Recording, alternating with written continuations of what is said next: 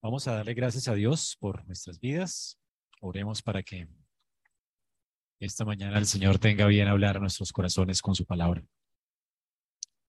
Señor, damos muchas gracias por darnos este nuevo día, por habernos recordado a través de las oraciones y los cánticos tu misericordia hacia nosotros en Cristo, porque tenemos gracia delante de ti, tu gracia y tu misericordia son nuevas para nosotros cada mañana. Recibe nuestra gratitud, adoración, alabanza y también, Señor, recibe nuestra petición en esta mañana rogando que seas tú cambiando, transformando nuestros corazones con tu palabra. Señor, obra en nuestros corazones. Rogamos para que tu gracia sea sosteniendo nuestras vidas de manera que podamos vivir como hijos amados, imitando a Cristo, Señor, en todo. Ayúdanos, Señor, y rogamos para que en esta mañana tu palabra sea traspasando nuestros corazones, animándonos, consolándonos, alentándonos con la ayuda de tu Santo Espíritu. Ruego también por mí, Señor, para que tengas misericordia y permitas que pueda, en mi debilidad, Señor, hablar delante de ti a mis hermanos. Señor, solamente tu gracia por nosotros.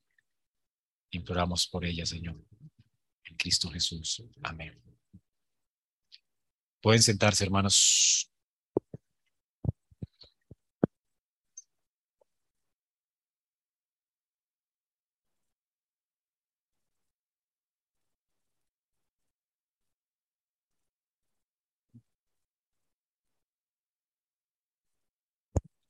Y podemos abrir la Santa Palabra de Dios en el libro del Éxodo.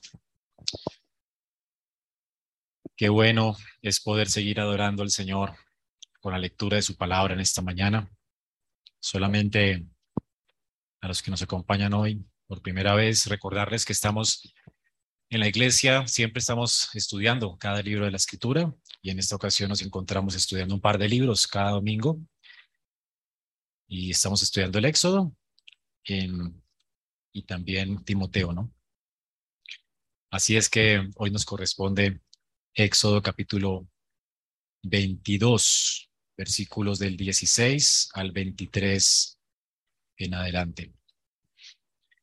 Y hasta aquí hemos visto, vamos a continuar con nuestra serie expositiva del libro del Éxodo. Hemos venido viendo en este libro cómo se narra la historia de la redención de Israel de Egipto. Este libro nos habla de la salvación de un pueblo. Dios salva a su pueblo de Egipto, los redime, los compra. El precio que se paga por ellos, por esa redención, ese rescate, fue la sangre de un cordero que apuntaba a nuestro Señor Jesucristo. Al igual que nosotros, ellos fueron redimidos por gracia. No era un pueblo que mereciera la gracia de Dios, ni su bondad, ni su compasión. Al igual que los egipcios, era un pueblo pecador. Sin embargo, Dios tuvo de ellos compasión y les sacó libres, y les hizo su pueblo, les adoptó. Éxodo trata al pueblo de Israel como el primogénito de Dios. Ellos son sus hijos amados. Así que está la iglesia del Antiguo Testamento. Dios redime a Israel de Egipto, y luego de haberlos redimido, los lleva por el desierto, camino al monte Sinaí. Y en el Sinaí Dios les va a entregar su ley, sus mandamientos. Y no me canso de repetirlo, estos mandamientos no son para ellos una carga que tienen que llevar o algo que tienen que cumplir para poder ganarse la gracia y el favor de Dios. Ellos ya han entrado en una relación paternal con Dios. Dios les ha amado, les ha redimido, les ha adoptado, es su pueblo, su primogénito. Ahora ellos deben aprender a vivir con Dios y para Dios. Dios les llama su monte santo. En este monte Dios aparece. Es el primer servicio de adoración en la Escritura, un servicio de adoración glorioso, donde la ley de Dios es proclamada desde el Sinaí, todo el pueblo escucha la voz de Jehová. Luego la palabra de Dios es explicada por Moisés, y es lo que estamos viendo ahora en el capítulo 21. En adelante vemos cómo Moisés escribe este libro de la ley, que es más bien la aplicación de los 10 mandamientos en la vida cotidiana de este pueblo. ¿Cómo? aplicar los 10 mandamientos, cómo los 10 mandamientos deben permear la vida del pueblo. Así que la ley es proclamada, luego la ley es explicada por Moisés a través de lo que llamamos ley casuística. La casuística aplica la escritura a los casos, al contexto en el que Israel estaba viviendo en ese entonces. Por supuesto, la casuística no es aplicable a nosotros porque hay muchas cosas en nuestro contexto cultural que no podríamos aplicar, pero sí hay principios de sabiduría aquí para saber cómo aplicar la ley de Dios en nuestras propias vidas. Y ya hemos aprendido varias de estas cosas, como el trato con los empleados, la forma en que deberíamos de enmendar el error, tratar al que roba, a los criminales, cómo deberíamos ver en esta tierra a las personas que abortan. Hemos visto varios principios de sabiduría aquí aún para tratar a nuestros hijos, ¿verdad? Para nuestros trabajos. Así es que son leyes muy importantes. Y ahora llegamos a este tipo de leyes que, como título dice aquí la escritura, son leyes diversas. O sea, hay varias leyes. Ya hemos visto las leyes de la restitución, las leyes sobre los amos y los propietarios, las leyes sobre el homicidio y la violencia, que son leyes casuísticas que aplican los 10 mandamientos al contexto de Israel. Así que ahora que el pueblo de Dios ha sido redimido, son llamados a vivir de acuerdo a la ley de Jehová para que así puedan ser imitadores de Dios, como leímos en Efesios 5:1 ahora. Ser imitadores de Dios. Esto no ha cambiado para nosotros hoy. Así que aunque la ley les parezca antigua, aunque esta ley casuística parezca antigua, Dios sigue demandando de nosotros lo mismo.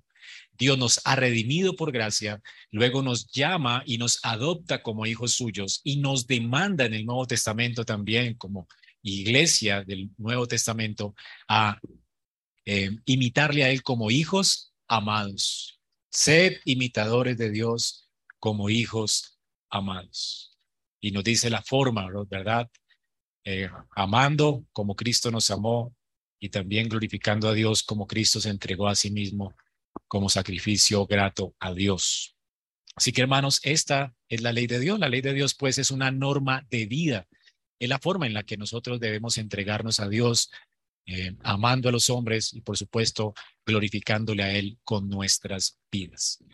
Así que Dios nos ha mostrado misericordia, nos ha redimido por gracia, nos ha adoptado como hijos suyos y nos llama a responder a Él en gratitud, amándole a Él y sirviendo y amando a las personas que nos rodean. Y esta es, pues, la ley de Jehová. La ley de Jehová es, pues, una norma de vida para el creyente. No es cumpliéndola que podamos agradar a Dios, más bien porque Dios, hallamos gracia delante de Dios, es que nos da su ley para que aprendamos a vivir para su gloria en este mundo caído.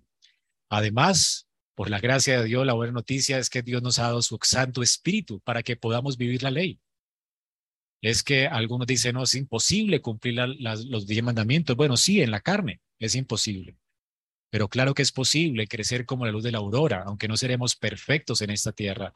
Sí es posible vivir para la gloria de Dios. Sí es posible cultivar amor por el prójimo. Sí es posible vivir como sacrificios para Dios en este mundo caído. Sí es posible ser un pueblo santo para Dios. Y es posible porque el poder de su Santo Espíritu nos ha sido dado. Dios ha venido y nos ha dado su Santo Espíritu para que Él sea nuestro paracletos, nuestro ayudador, nuestro sustentador, para que podamos vivir de acuerdo a las demandas de su ley. No estamos solos. Así que sí, la ley sería como un mapa que nos dice dónde estamos y hasta dónde debemos llegar, ¿verdad? Cómo estamos de mal, tal vez, si nos apunta hacia dónde debemos ir para glorificar a Dios y amar al prójimo. Pero la ley no nos puede conducir allá. El Espíritu de Dios es aquel motor, ¿verdad?, que empodera nuestras vidas para poder llegar al lugar, al destino que Dios ha trazado para nosotros. Entonces, un mapa no puede llevarte a ningún lado. La ley no puede hacer nada por ti, pero el Espíritu de Dios hace lo que la ley no pudo hacer y nunca ha hecho, ¿verdad? Esto es lo que hace el Espíritu de Dios. Qué bueno, hermanos, recordar entonces en esta mañana esta buena noticia. Dios nos da su ley para que la cumplamos y nos da su espíritu, nos da alas para poder hacer su voluntad. Así que gracias a Dios porque se compadece de nuestra debilidad y de que somos polvo. Veamos ahora entonces cómo es que podemos vivir imitando a Dios como hijos e hijas amadas. Leamos juntos la palabra de Dios en Éxodo capítulo 22, 16, estas leyes diversas que nos enseñan cómo amar a Dios, entregarnos a Él en sacrificio vivo y cómo amar a nuestro prójimo. Dice, si alguien seduce a una doncella que no esté comprometido para casarse y se acuesta con ella, deberá pagar una dote por ella para que sea su mujer. Y si el padre rehúsa dársela, él pagará una cantidad igual a la dote de las vírgenes. No dejarás con vida a la hechicera. A cualquiera que se eche con un animal, ciertamente se le dará muerte. El que ofrezca sacrificio a otro Dios que no sea el Señor, será destruido por completo. Al extranjero no maltratarás ni oprimirás, porque ustedes fueron extranjeros en la tierra de Egipto. A la viuda y al huérfano no afligirás. Y si los afligieres, ellos clamarán a mí, y ciertamente yo escucharé su clamor, y se encenderá mi ira, y a ustedes los mataré a espada, y sus mujeres quedarán viudas y sus hijos huérfanos. Si prestas dinero a mi pueblo, a los pobres de entre ustedes, no serás usurero con él, no le cobrarás interés.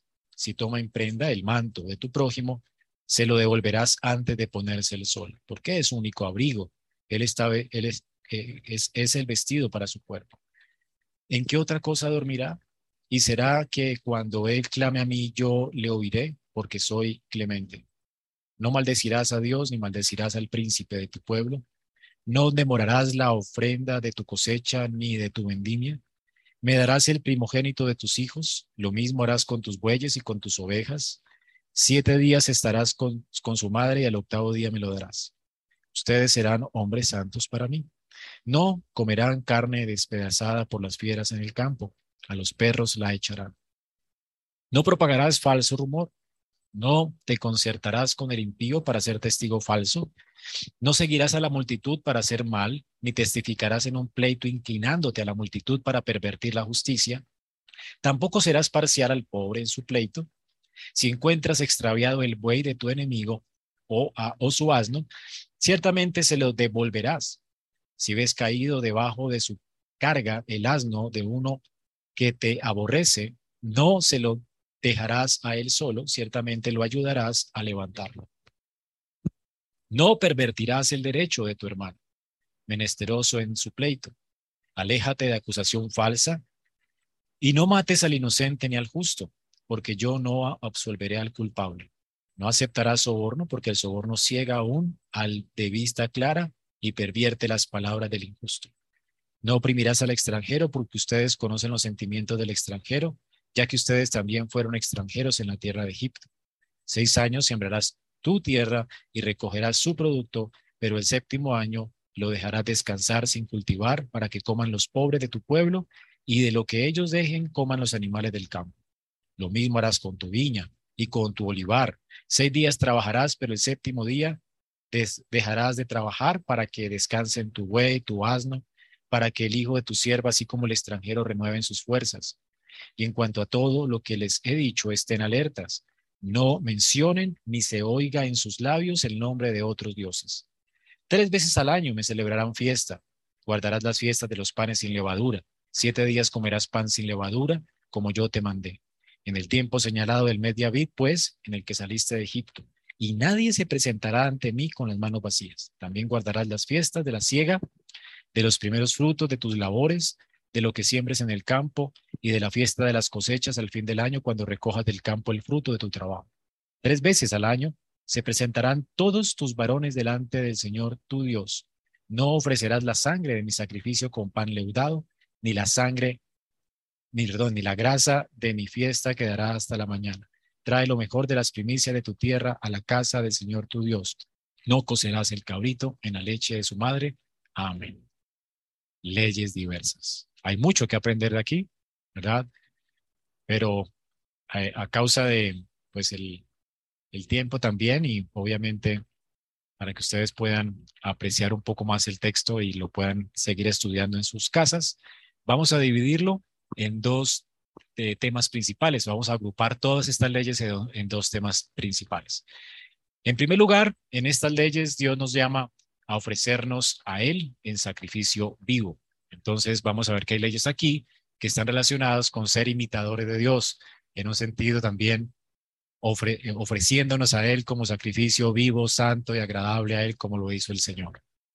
Así es que estas leyes nos mandan a ofrecernos a Él en sacrificio vivo. Y en segundo lugar, vamos a ver que estas leyes también nos mandan a ser imitadores de Dios como hijos amados, amando al prójimo, amando a los demás, amando a las personas que nos rodean. En primer lugar, entonces, veamos cómo estas leyes nos llaman a ofrecernos a Él en sacrificio vivo. Vamos a agruparlas, aunque las podríamos ver en orden, y como son muchas, la idea es que podamos agruparlas de esta forma para efectos de ser más pedagógicos. Usted las pueda retener y retener los principios que enseña la palabra de Dios aquí.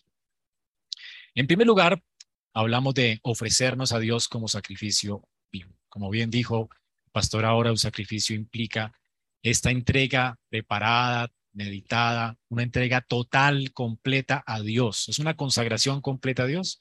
Por supuesto, es una consagración motivada por la gratitud y el amor a Dios. Fue lo que Cristo hizo por nosotros. Se entregó como ofrenda y sacrificio a Dios, olor grato a Él.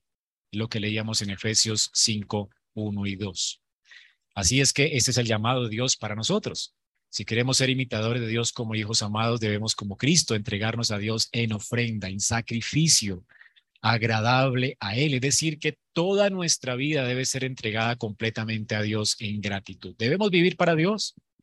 Dios quiere que tú vivas un estilo de vida agradable a Él, o que vivas de cara a Él, delante de Él. Ese es el llamado de Dios para Israel y sigue siendo el llamado de Dios para nosotros. Por eso leemos ambos textos de los testamentos. Dios quiere y demanda de nosotros que vivamos como un sacrificio vivo, santo y agradable a Él. Ese es un servicio razonable a la luz de lo que Él ha hecho por nosotros en Cristo. Así que, ¿a qué nos llaman estas leyes? En primer lugar, nos llaman a entregarnos como sacrificio vivo a Dios, confiando solamente en Él. Una entrega completa a Dios implica confianza total en Dios. Y es lo que tenemos en los versículos 18 y 20 de nuestro texto. Si leyeron bien el capítulo 22 del 18 al 20, habla por lo menos de no dejar con vida a la hechicera. A cualquiera que se eche con animal, se le debe dar muerte. Y al que ofrezca sacrificio a otro Dios que no sea el Señor, debe ser destruido por completo. Aquí hay leyes que tienen que ver con la pena capital. La pena capital en Israel se debería aplicar para esos tres tipos de casos. Aquí está acá la casuística en la ley de Dios. ¿Qué pasa si un hombre quebranta los primeros 4 mandamientos que tienen que ver con la idolatría? Si un hombre se descubre idólatra en Israel, ¿qué tiene que pasar con él? Debe morir. Israel lo debe ejecutar, los jueces de Israel deben ejecutar a este hombre, no debe vivir en medio del pueblo. Este es un mandamiento que nos llama, por supuesto, a confiar solamente en Dios.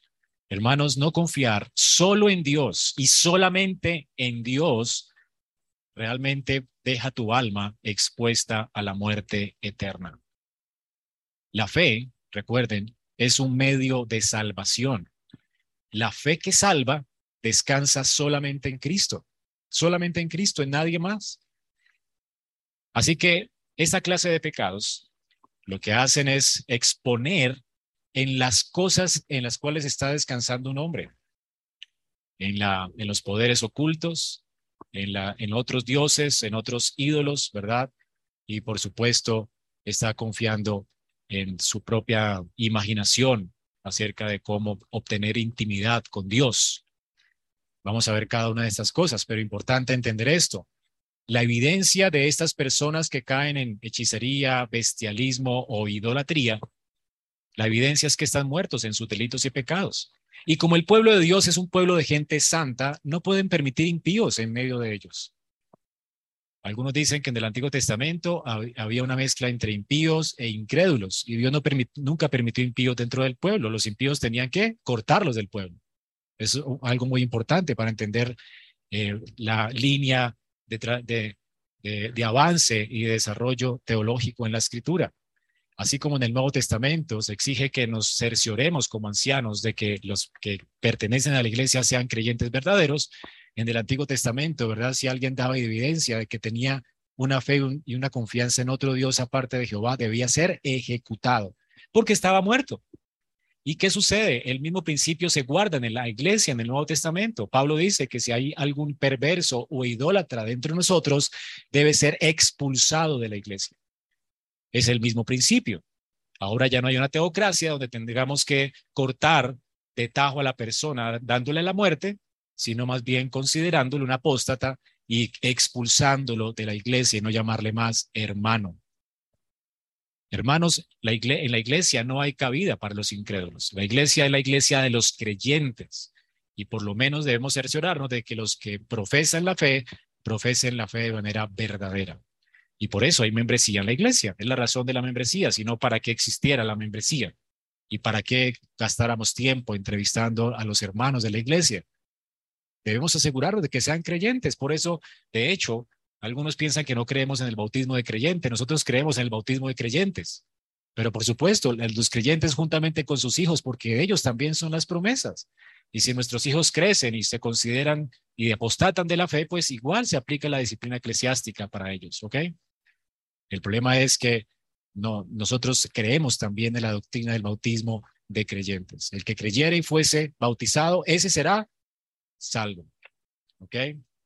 Entonces, aquí hay tres casos en los que debemos cortar a las personas de la iglesia y en los que Israel debía de ejecutar a las personas siendo una teocracia en ese tiempo. La hechicería, por supuesto, era más frecuente en las mujeres. Aquí se condena especialmente la hechicería de la mujer.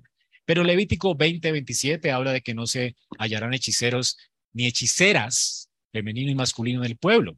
El punto es que las mujeres muchas veces son más dadas a buscar este poder oculto.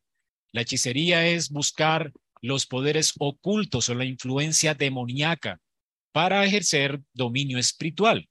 O sea que las personas que buscan la hechicería de alguna manera quieren tener cierto control espiritual sobre los dioses, sobre las cosas.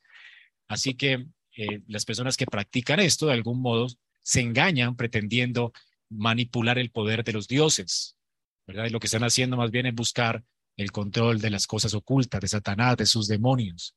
Y es lo que hacen muchos hoy al tumbar gente en nuestros tiempos, ¿verdad? Ven estas iglesias donde la gente cae electrizada por las supuestamente venidas del Espíritu. Ese no es el Espíritu de Dios, por supuesto. El Espíritu de Dios nunca tumba gente, la levanta, ¿ok? Entonces, este tipo de gente que intenta manipular el poder de Dios realmente podríamos rotularlos de hechiceros. Esto es hechicería. Las personas que quieren manipular y dicen viernes de milagros, ¿quiénes somos para declarar que un viernes puede ser de milagros? Si Dios quiere hacer un milagro, lo hará cuando Él quiera.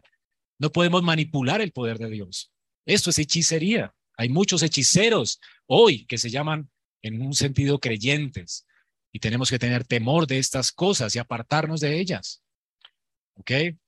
Así que Dios, hermanos, quiere que confiemos solamente en Él y nos sometamos a Él.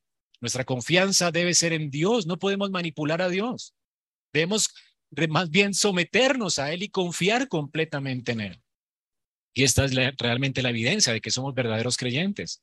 La evidencia de que alguien es impío es que quiere manipular el poder de Dios, como lo hizo Simón el Mago. ¿Recuerdan? De allí viene la palabra simonía, que quería con el pago de un precio, ¿verdad?, obtener el poder de Dios para poder entonces hacer los milagros que hacían los apóstoles, ¿verdad? Y el Señor a través del apóstol le dice que él está hiel de amargura. Hermanos, esto es terrible. La otra causa por las cuales debe ser cortado alguien de la iglesia y debía ser ejecutado alguien del pueblo de Dios es el bestialismo.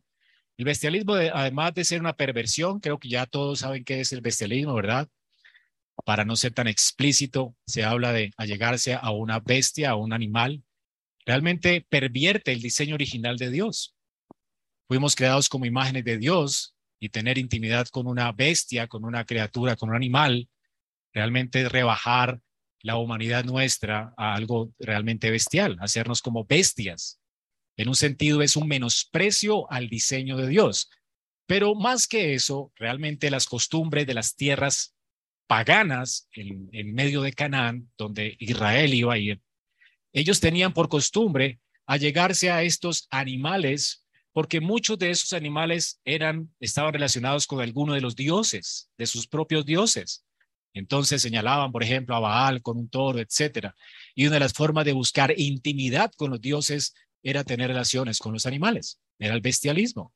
Era como una forma de tener intimidad con su propio Dios. Así que esto es una forma de idolatría también. Esto es una forma de buscar intimidad con Dios de una manera realmente degradante y bestial, ignorando el diseño de Dios y menospreciando la forma en que Dios estableció para acercarnos a Él. No hay otra forma de acercarnos a Dios, no hay otro nombre debajo del cielo dado a los hombres en quien podamos ser salvos. Cristo dijo, yo soy el camino, la verdad y la vida, y Él siempre lo ha sido aún en ese tiempo. Desde Génesis 3:15, Dios estableció el camino para acercarnos a Dios.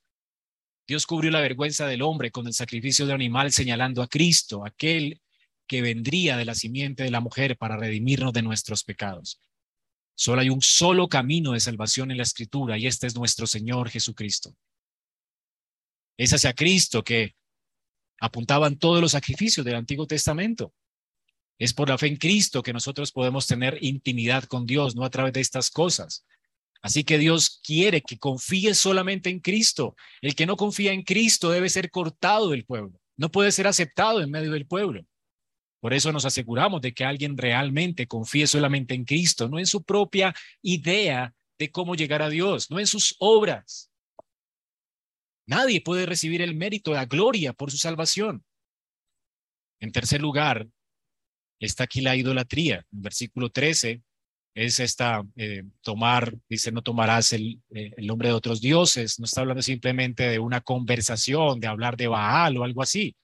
Sería absurdo, ¿verdad? Porque muchas veces la Biblia cita a Baal sin pecar. El punto aquí es citar o invocar el nombre de otro dios para buscar ayuda. Así que si tú suplicas a ellos, adoras a estos otros dioses de estas culturas paganas, según Dios, debe ser también la persona ejecutada, cortada del pueblo. Tú no puedes confiar sino solamente en el Dios de la Biblia. Dios se reserva el derecho exclusivo de ser el Dios de su pueblo. O es Dios y no es nada más. Dios, hermanos, es exclusivo.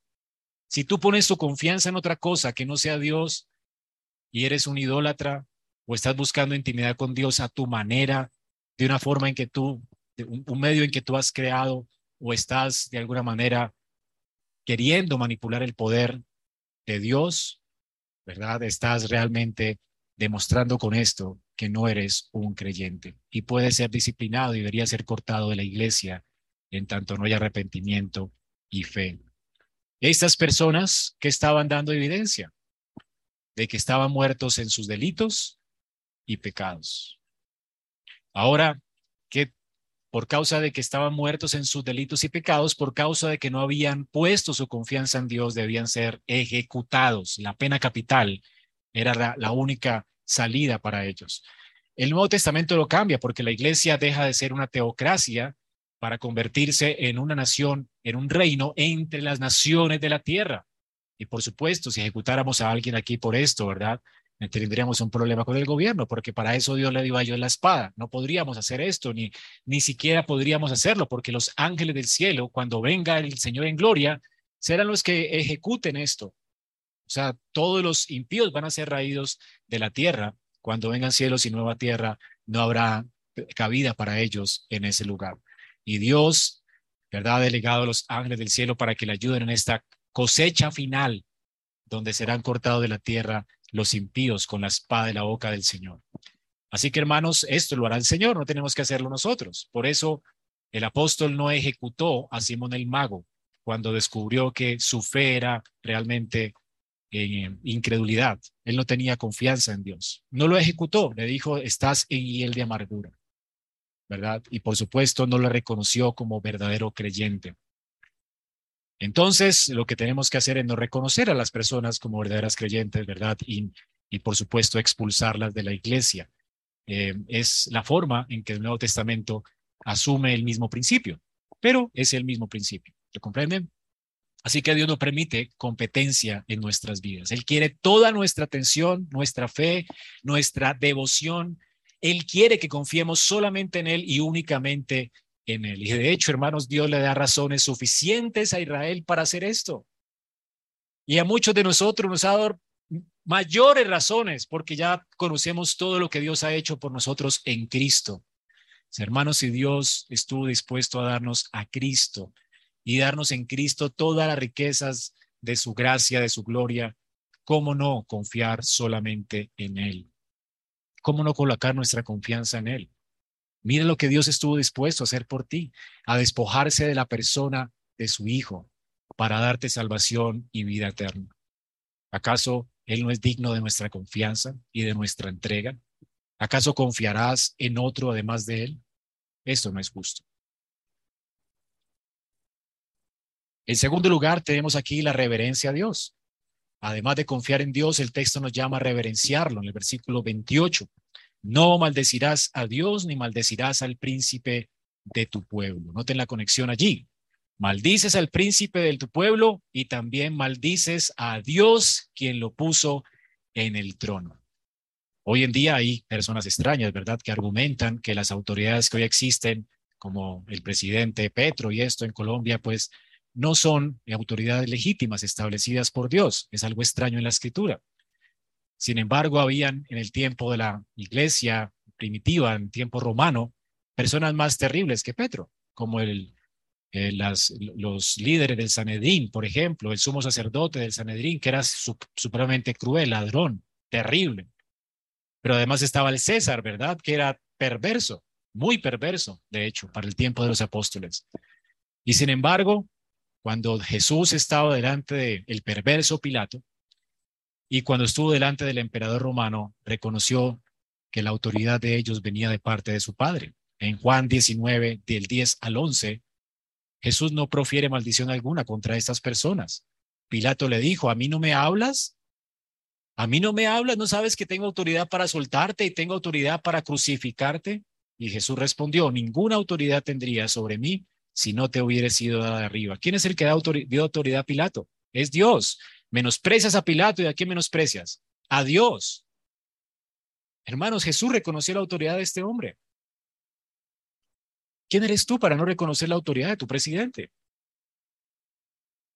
Hechos de los Apóstoles, el apóstol Pablo fue apresado y perseguido por la iglesia de ese, pues por más bien la institución religiosa de Israel de ese tiempo, por el sumo sacerdote, a quien Dios había puesto allí como autoridad en Israel.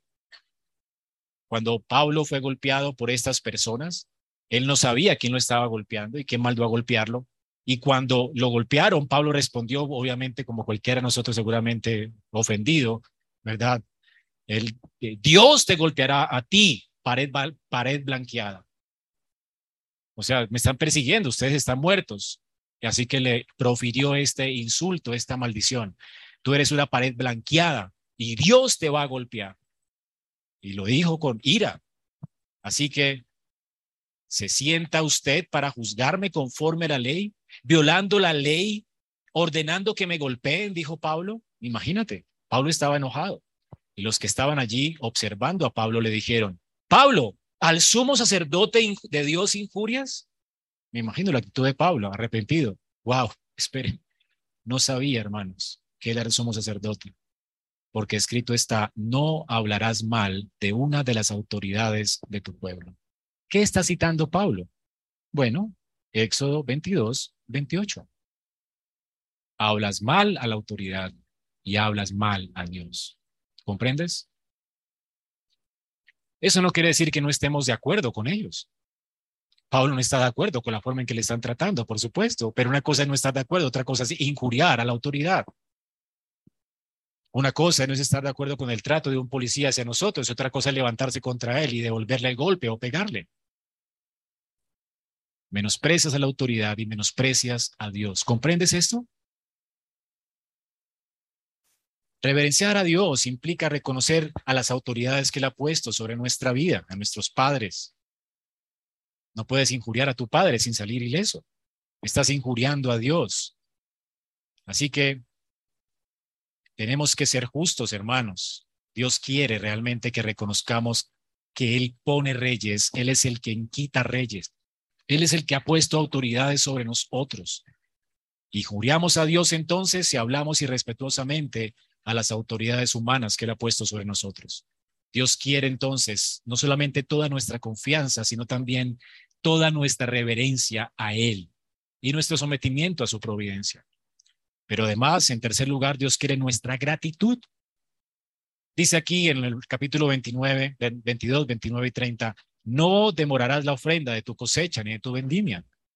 Los hijos de Israel debían dar el primogénito de sus cosechas, también el primogénito de sus hijos. Por supuesto, no debían sacrificar a sus hijos de ninguna manera.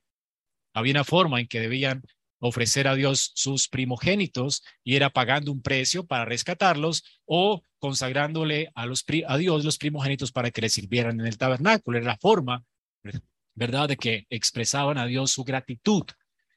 ¿Qué es lo que Dios está demandando de ellos? Gratitud, reconocimiento de que los hijos que tienen, ¿de quién son? Los hijos no son tuyos, no son tu posesión, no son parte de mi capital en la casa.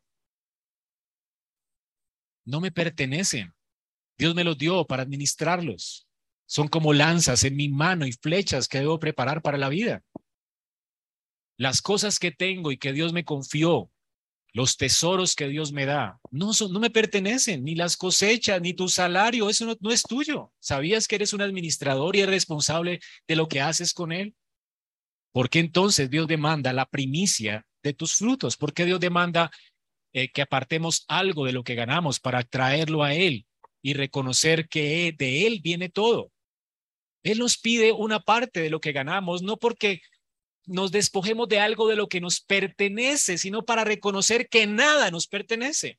Ese es el sentido de la ofrenda en la iglesia. Cuando recojamos la ofrenda, no es que, Señor, yo voy a sacrificar esto que es mío. No, no es tuyo. Tú eres un administrador de esos recursos. Así que tienes que pensar bien en que inviertes tu plata. Tienes que ser sabio en la forma en que inviertes tu dinero, porque Dios no te lo dio a ti para que lo gastes en lo que te dé la gana, sino para que lo uses para su gloria. Y eso implica usarlo para lo que sirve el dinero, para nuestro sustento y vestido, y para dar a las personas que padecen necesidad. Tenemos que cuidar nuestro corazón de la codicia y estar contentos con las cosas que Dios nos da, porque para eso Dios nos da las riquezas, para que las disfrutemos teniendo sustento y abrigo y teniendo lo necesario para la vida y para que compartamos con la gente que tiene necesidad. Dios quiere que usemos nuestro dinero para el bien y para su gloria. Y por supuesto, Dios quiere nuestra provisión, Dios quiere tener que vivamos de una forma digna y para eso nos da lo que nos da. Entonces, cuando traemos ofrenda a Dios, estamos realmente reconociendo que Él ha sido generoso para con nosotros. Dios desea entonces que como hijos amados confiemos en Él, le reverenciemos, le demos toda nuestra gratitud por todos los dones inmerecidos que recibimos de su mano. Pero en cuarto lugar, Él quiere que nos consagremos a Él por completo. Aquí en el versículo 31 dice, ustedes serán hombres santos para mí. No comerán carne despedazada por las fieras en el campo, a los perros la echarán. Y en el 19 dice, traerás lo mejor de las primicias de tu tierra, la casa del Señor. No cocerás el cabrito en la leche de su madre. Bueno, una persona santa es una persona que está consagrada a Dios. ¿Notan allí? Ustedes serán santos, hombres santos. ¿Santo qué es? Alguien consagrado a Dios. No es algo común, no es alguien que usa su vida para las cosas comunes. ¿Ok? Entonces, una de las cosas que los judíos debían hacer como personas que son santas, que habían sido apartadas por Dios, era apartarse de las prácticas culturales de las tierras a donde Dios les había llamado. Y esto no ha cambiado hoy. En el libro de Efesios abundan ejemplos de cómo ser luz en este mundo y no hacer, o más bien practicar las cosas que practican las personas de este mundo. Los creyentes, por supuesto, somos contracultura en un sentido. No tenemos que ir con la cultura, con la corriente del mundo. Ese es el llamado de Dios aquí cuando habla de no comer carne despedazada por las fieras. Por ejemplo, esta era una cuestión de pureza ritual.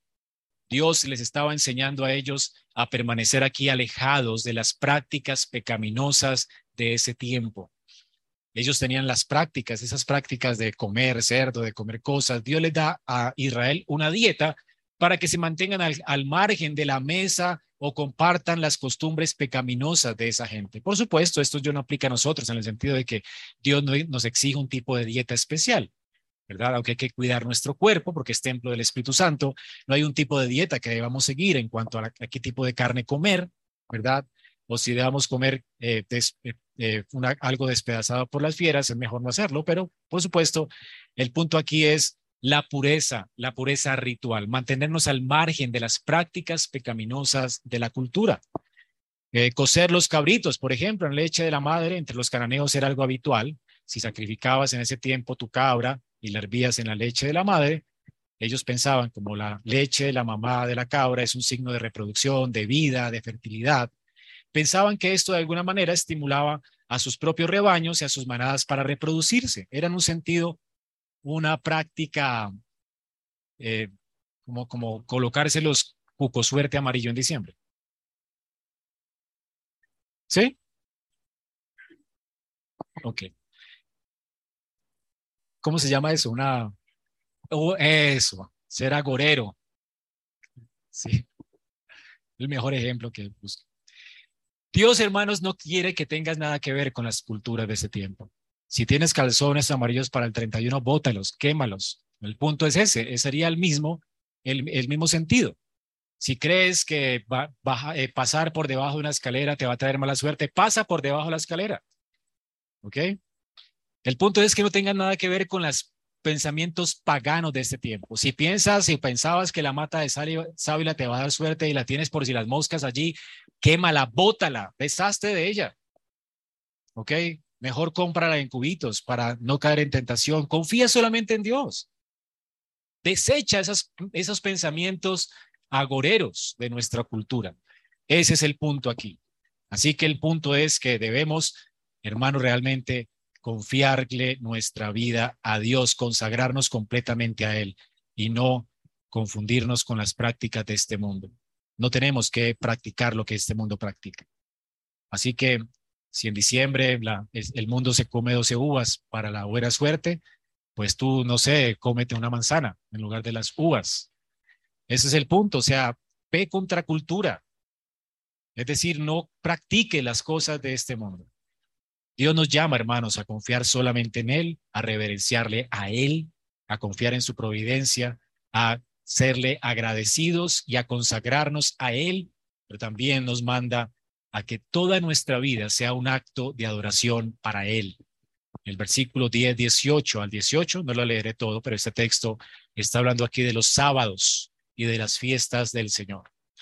El texto nos habla de esos sábados que Dios estableció. Sábados, en plural, se refiere a todas las fiestas del Señor. Israel era un pueblo muy festivo y de hecho Dios le impuso en todo su calendario, en todo el año, fiestas.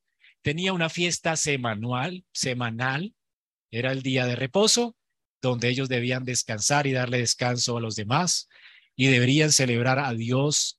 Y de hecho era un recordatorio de que Dios les estaba llamando a su gloria y, por supuesto, el llamamiento a esta gloria tenía que ver con el trabajo que Adán debía hacer antes para poder merecer esa gloria.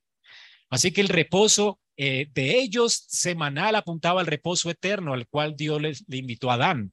Y ellos cada semana lo invitaban, lo tenían que celebrar porque Dios se los impuso para recordarles que esa era también su esperanza por la obra de uno que vendría. Hermanos, Cristo obró de manera perfecta, fue obediente al Padre y por causa de él nosotros tenemos esperanza de gloria. Cristo obró, cumplió perfectamente la ley de Dios, murió por nuestros pecados llevando la condenación sobre él y resucitó y ascendió al cielo y está en gloria. Lo que Adán no pudo hacer por causa de su fracaso, Cristo lo hizo por causa de su victoria. Cristo obedeció personal y perfectamente a Dios y ahora está en gloria. Él está ahora disfrutando de lo que Adán no disfrutó a causa de su caída. Ahora, hermanos, Dios nos invita también a nosotros hoy, cada domingo, cada día de reposo. Ya no es el sábado, porque no nos recuerda que ahí alguien va a obrar porque ya obró. Es el domingo, porque nos recuerda que ya porque alguien obró, ya somos parte de esa nueva creación. Y ya el cielo y la tierra se han juntado el día de hoy.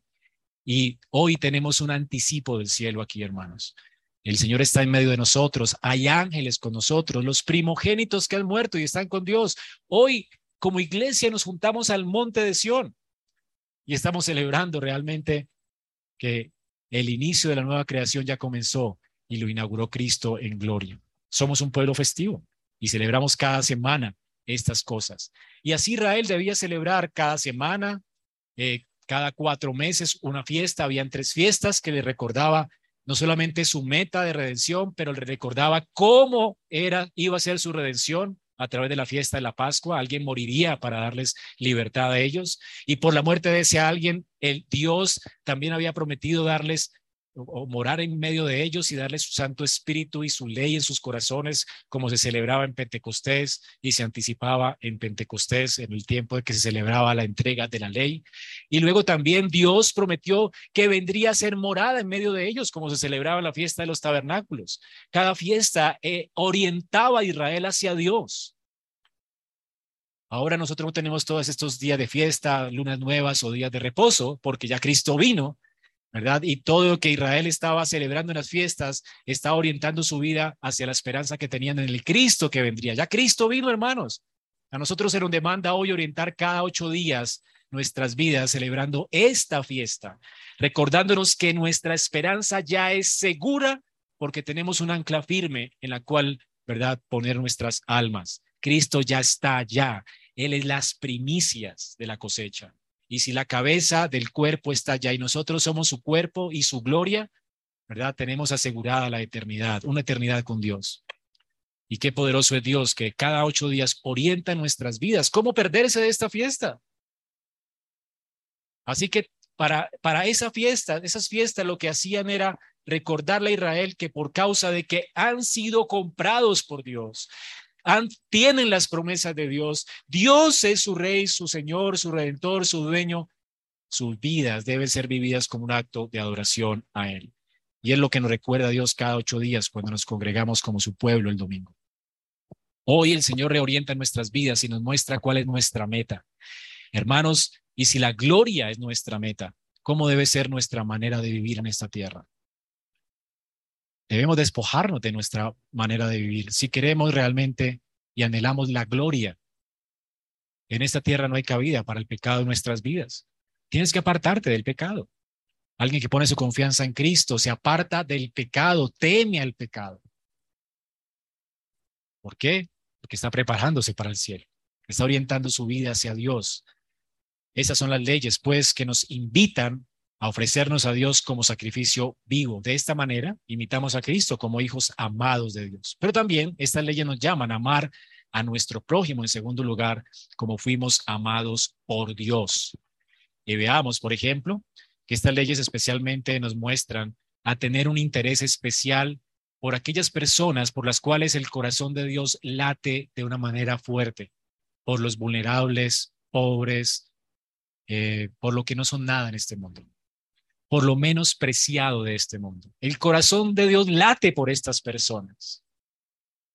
Entonces, ¿quiénes serían en Israel los vulnerables, los pobres, los que consideraban nada en ese tiempo? En primer lugar, las mujeres.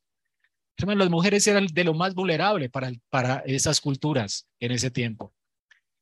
Dios tiene un afecto especial por la mujer. Y de hecho, esto no ha cambiado en el Nuevo Testamento. ¿Cómo Dios demanda que un marido debe tratar a su esposa? Como a vaso más frágil. Aquí en Éxodo 22, del 16 al 17, hay una ley que establece, una ley casuística que establece que si un hombre seduce a una mujer, la mujer consiente, por supuesto, aquí no se trata de una violación, sino de una fornicación por consentimiento mutuo. El hombre sedujo a la mujer, ¿verdad? La mujer tiene intimidad con el hombre y entonces, ¿qué va a pasar con esta persona? Fornicó. Bueno, a diferencia del adúltero que debería morir, que debería ser apedreado, y a diferencia del violador también que debería ser apedreado, pues los fornicarios no deberían morir. No sería lo justo, en el sentido de que hay 2 personas solteras y un hombre quería disfrutar de los beneficios del matrimonio sin casarse. Qué bueno, ¿no? Entonces Dios dice, no, esperen. Si quieres disfrutar de los beneficios del matrimonio antes de casarte y los disfrutaste, ahora cásate.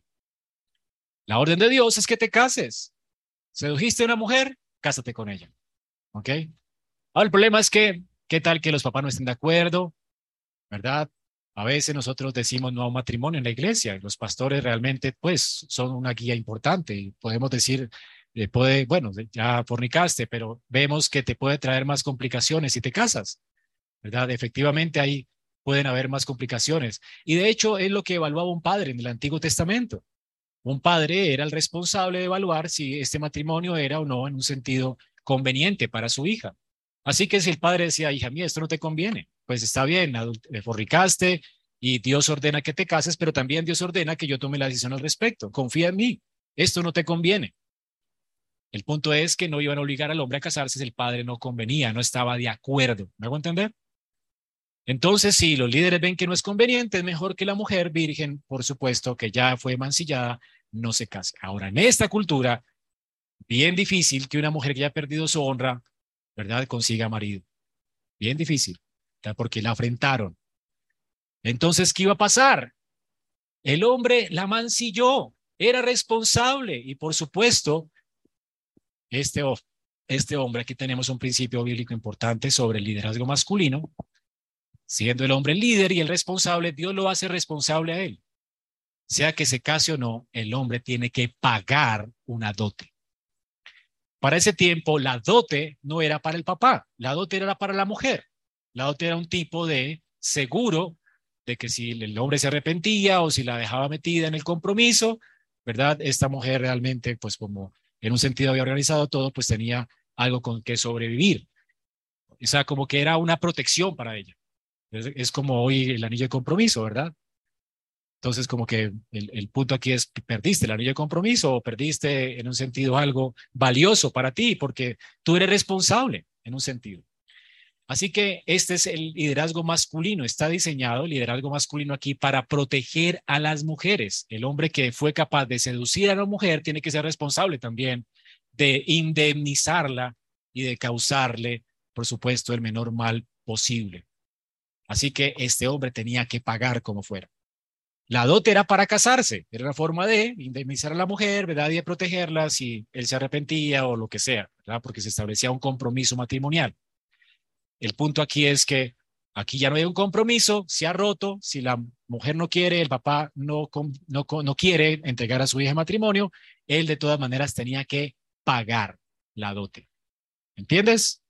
Es decir, quería disfrutar de los beneficios del matrimonio sin ser una persona casada, pues le tocó pagar. ¿Ok? O sea, quería ahorrarse la platica, conseguir apartamento, la dote era cara. ¿Ok? Así que una dote, de hecho, para un papá aseguraba de que el hombre tenía con qué sostener a su hija. ¿Ok? Ese es el punto de la dote. O sea, si alguien daba la dote, este hombre está preparado para casarse. O sea, si tú no eres capaz de entregarle, ¿verdad? O de sostener a una mujer completamente, ¿verdad? Siendo el líder de la casa, no podrías casarte nunca, jamás, ni en 1000 siglos. Un hombre tiene que aprender a ser responsable, a trabajar, a ganarse la papita, ¿verdad? Y por supuesto, las mamás que están aquí no sean alcahuetas con sus hijos, pónganlos a pagar todo en la casa para que sean responsables y sepan lo que llevar el peso de una familia, ¿verdad? De hecho, en mi casa a los 12 años me pusieron a trabajar y a los 15 era responsable, a los 20 me tocó irme de la casa, ¿verdad? Si quería hacer lo que quisiera. Entonces, querían a sus hijos bien, hermanos. Para eso criamos hijos, para serlos responsables. Es triste ver a hombres de 40 años, 35 años, no sé, grandes ya, ¿verdad? Viviendo a costillas de sus padres. Qué tristeza, ¿verdad? Esto realmente no es agradable delante de Dios y Dios quiere que los hombres realmente aprendan a proteger, a proveer y para eso es que tenemos que preparar a nuestros hijos varones. Y realmente quiero que ustedes lo hagan porque tengo una hija y quisiera un hombre realmente piadoso para ella. Así que, hermanos, cuidado con sus hijos. Extranjeros, capítulo 22, 21. Al extranjero no maltratarás ni oprimirás porque ustedes fueron extranjeros en la tierra de Egipto. A la viuda y al huérfano no afligirás y si lo afliges ellos clamen a mí, ciertamente yo escucharé su clamor y se encenderá mi ira. Y de hecho mataré a espada a tus mujeres y quedarán viudas también ellas y tus hijos, huérfanos. Dios quiere que protejamos en primer lugar aquí a los extranjeros. Estas personas también eran vulnerables en Israel. No solo las mujeres son vasos más frágiles, Estas personas también son frágiles. Alguien extranjero que llega de otro país, aquí está hablando del texto de una persona que salía de su país de origen y se establecía en Israel como lugar de residencia permanente, por supuesto, con la aprobación del gobierno, ¿ok? No estamos hablando de gente ilegal. En un sentido, ellos tienen que verse pues con el gobierno, no pueden estar allí de manera ilegal. Se supone que esas personas están obedeciendo las leyes del país, ¿verdad? Para que sean generosos los gobernantes con ellos y los habitantes con ellos. Están haciendo las cosas bien. No es que no seamos, obviamente, ásperos con la gente ilegal, pero en un sentido tenemos que velar para la protección del país, ¿ok? En un sentido. Y obviamente, aunque les tratamos bien y con amor, deben ser deportados y para que cumplan también las leyes de su propio país. Esto es lo que sucedió con los hijos de Israel. Israel fue en un sentido exiliado por Dios de Canaán y fueron a parar en Egipto por causa del hambre, ¿recuerdan? Y se establecieron en Egipto, pero con el permiso del faraón. A eso se refiere el texto aquí. Personas forasteras que llegan a un país con el permiso del líder. ¿Okay? ¿Eso me hago entender? Israel estuvo en la misma condición. Con el permiso de un faraón se establecieron en la tierra de Goshen.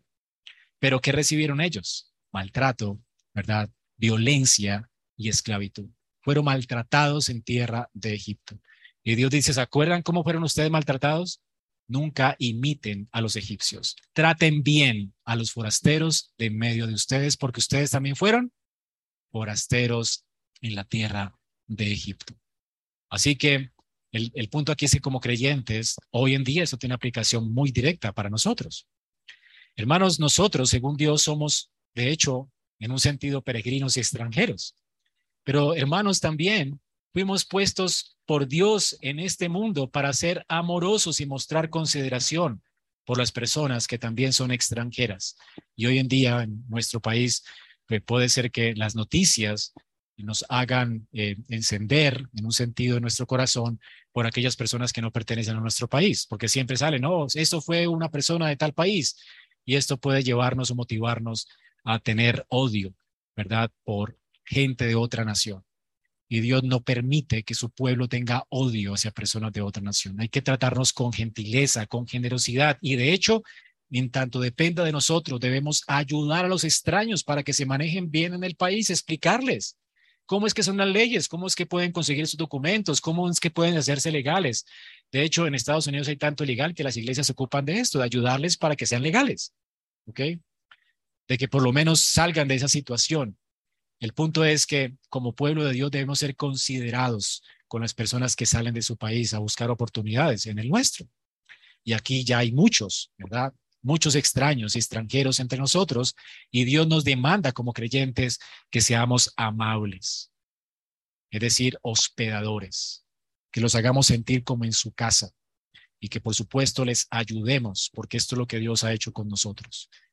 Y también las personas vulnerables que Dios considera son las viudas y los huérfanos.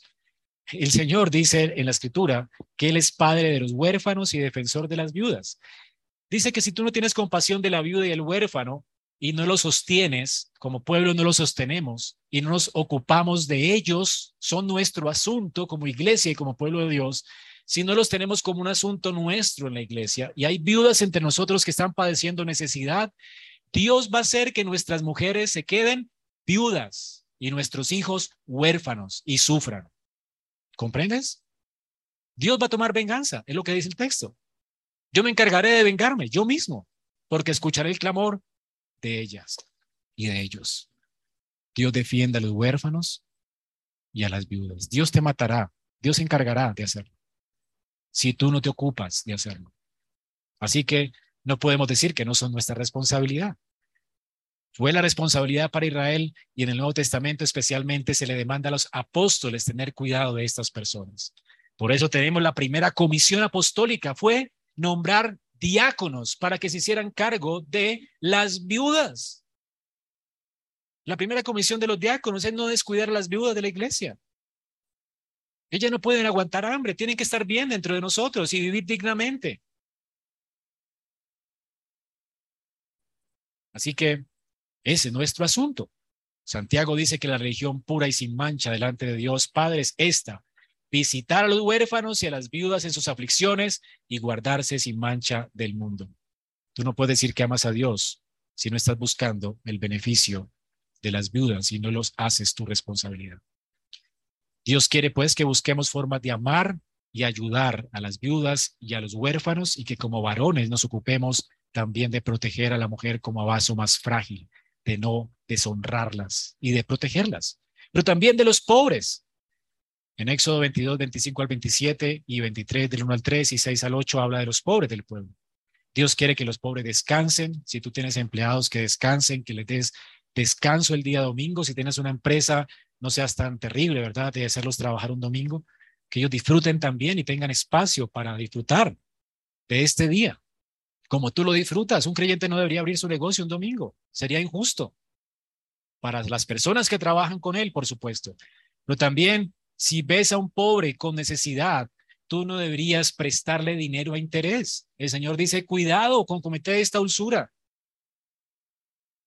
Ahora, Dios no está en un sentido en desacuerdo con el interés comercial.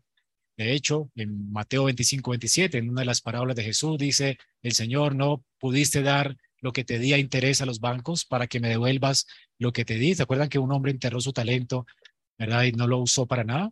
¿Por qué no lo colocaste en un CDT para que rindiera créditos y después me lo devolvías, verdad? Trabaje con lo que yo le doy. El punto es que, en un sentido, generar interés, ¿verdad?, o cobrar interés, lo que hacen los bancos, pues no está mal, no es condenable por la Biblia. Lo que está mal es que alguien esté aguantando hambre y tú le digas, hermano, pues tómate presto para el almuerzo esta semana, ¿verdad? Y cuando puedas me lo devuelves, pero por favor dame como prenda, pues algo que tú uses todos los días, no sé, tu cama. No sé, la capa de ese día era la cama de él, la cobija de él. Y el Señor dice, cuidado, no se aproveche de la necesidad ajena. Cuidado, no se aproveche del pobre. No sé por qué, los pobres son los más vulnerables. Por causa de la necesidad se meten en cosas terribles, pierden su plata, quieren de alguna manera buscar cómo, y son los más engañados. Como que su necesidad los cega y los hace vulnerables al engaño, al fraude, a la traición. Y si tú estás mejor que ellos y no eres un pobre, cuidado con engañarles, con defraudarles o con cobrarles interés. Dios dice, regálales con qué comer, ayúdales a salir de la pobreza. Ese es el asunto acá. No les cobres, no te aproveches de ellos. Esto es amor al prójimo. Igualmente, los jueces también, Dios les demanda ser imparciales con el pobre. O sea, no es posible que un pobre no se pueda defender o conseguir un abogado, ¿verdad? Y el juez no se encargue de conseguirle uno y de defenderlo. Ahora, no es que porque sea pobre, entonces el hombre no va a ser juzgado como sea. Yo voy a ser imparcial en el asunto, ¿no? El juez tiene que ser, tiene que ser imparcial, perdón. No puede beneficiar al pobre porque es pobre o al rico porque es rico. Él tiene que ser imparcial. Por eso la ley tenía la figura de los ojos tapados, ¿verdad? No importa la posición de la persona, yo tengo que juzgar. No importa si es mi amigo, tengo que juzgar. ¿Ok? El punto es que no el pobre por ser pobre debe ser pasado por alto su pecado, debe ser juzgado. Pero también muchos pobres son mal juzgados por beneficiar al rico. Y Dios dice, cuidado con ejercer un mal juicio. Cuidado con los jueces que van con la multitud para beneficiar a los ricos. Como todos benefician a los ricos, entonces pues démosle duro al pobre. Cuidado. Es lo que está refiriéndose aquí. Usted lo puede leer en su casa. Por cuestión de tiempo no lo puedo leer todo. Finalmente, Dios nos llama a proteger a nuestros enemigos. Y aquí se nos dan dos ejemplos. Si un enemigo, ¿verdad? Aquí está hablando de los enemigos en un tribunal, los que están litigando contra nosotros, posiblemente. Entonces haga de cuenta que el que abofeteó a Pablo se le varó el coche y el caballo, la mula se le volcó. Y él está solito y no tiene cómo defenderse. Y acaba de golpear a Pablo. ¿Qué demanda Dios? Que le ayude. Que le ayude. Y que lo vea como una persona vulnerable y necesitada que necesita de su ayuda. Fácilmente uno podría decir, como aquí me sacó la espina. Hola vecino, ¿cómo está? ¿Verdad? Ahí tiene por golpearme. ¿Cierto? Dios dice, no. Ascuas de fuego harás salir, lo avergonzarás si vas y le ayudas. Y el Señor nos manda a hacer lo mismo. Amarás a tu enemigo no es algo del Nuevo Testamento, es la misma ley de Jehová. Dios no cambió las leyes en el Nuevo Testamento. Dios no cambia, Él es inmutable. Por eso en Lucas 6:32 dice, si aman a los que los aman, ¿qué mérito tienen ustedes como cristianos? Porque también los pecadores aman a los que los aman. Y si hacen bien a los que les hacen bien, ¿qué mérito tienen ustedes? Porque también los pecadores hacen lo mismo. Y si ustedes le prestan a aquellos de quienes esperan recibir, ¿qué mérito tienen? También los pecadores prestan para poder recibir ellos la misma cantidad. Antes bien, ustedes como creyentes, amen a sus enemigos. Amen. ¿Verdad? ¿Y qué? Y serán hijos amados, hijos del Altísimo. Porque Dios es bondadoso para con los ingratos y perversos. ¿Cómo se muestra literalmente que tú eres parte del linaje real? Porque tienes el carácter del Padre. Aquí no es un sí condicional. En un sentido no está diciendo, si tú haces esto, entonces Dios te va a recibir como hijo. No.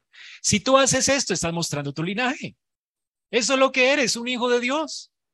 Si tú muestras amor por tu enemigo, si sirves al que no se merece, si amas al que no se merece tu amor y ayudas al que te ha defraudado, allí está pintado, ¿verdad? El Hijo de Dios.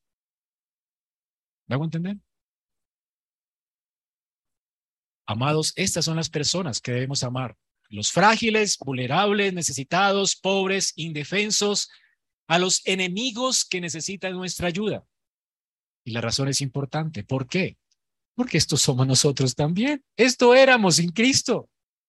¿Acaso usted no estaba en bancarrota espiritual? Exiliado del reino de Dios. No éramos familia de Dios. Éramos aborrecibles para Dios, odiosos, enemigos y extranjeros. Éramos huérfanos sin padre. Éramos como viudas sin protección. Pero el corazón de Dios late por nosotros, hermanos. Y latió por nosotros. Y por eso envió a Cristo a morir por nuestros pecados. El que era rico se hizo pobre para enriquecernos. Y nos amó y nos unió a Él. Y se desposó con nosotros para no dejarnos viudos. Y nos adoptó para no dejarnos huérfanos. Y siendo enemigos nos amó y nos ayudó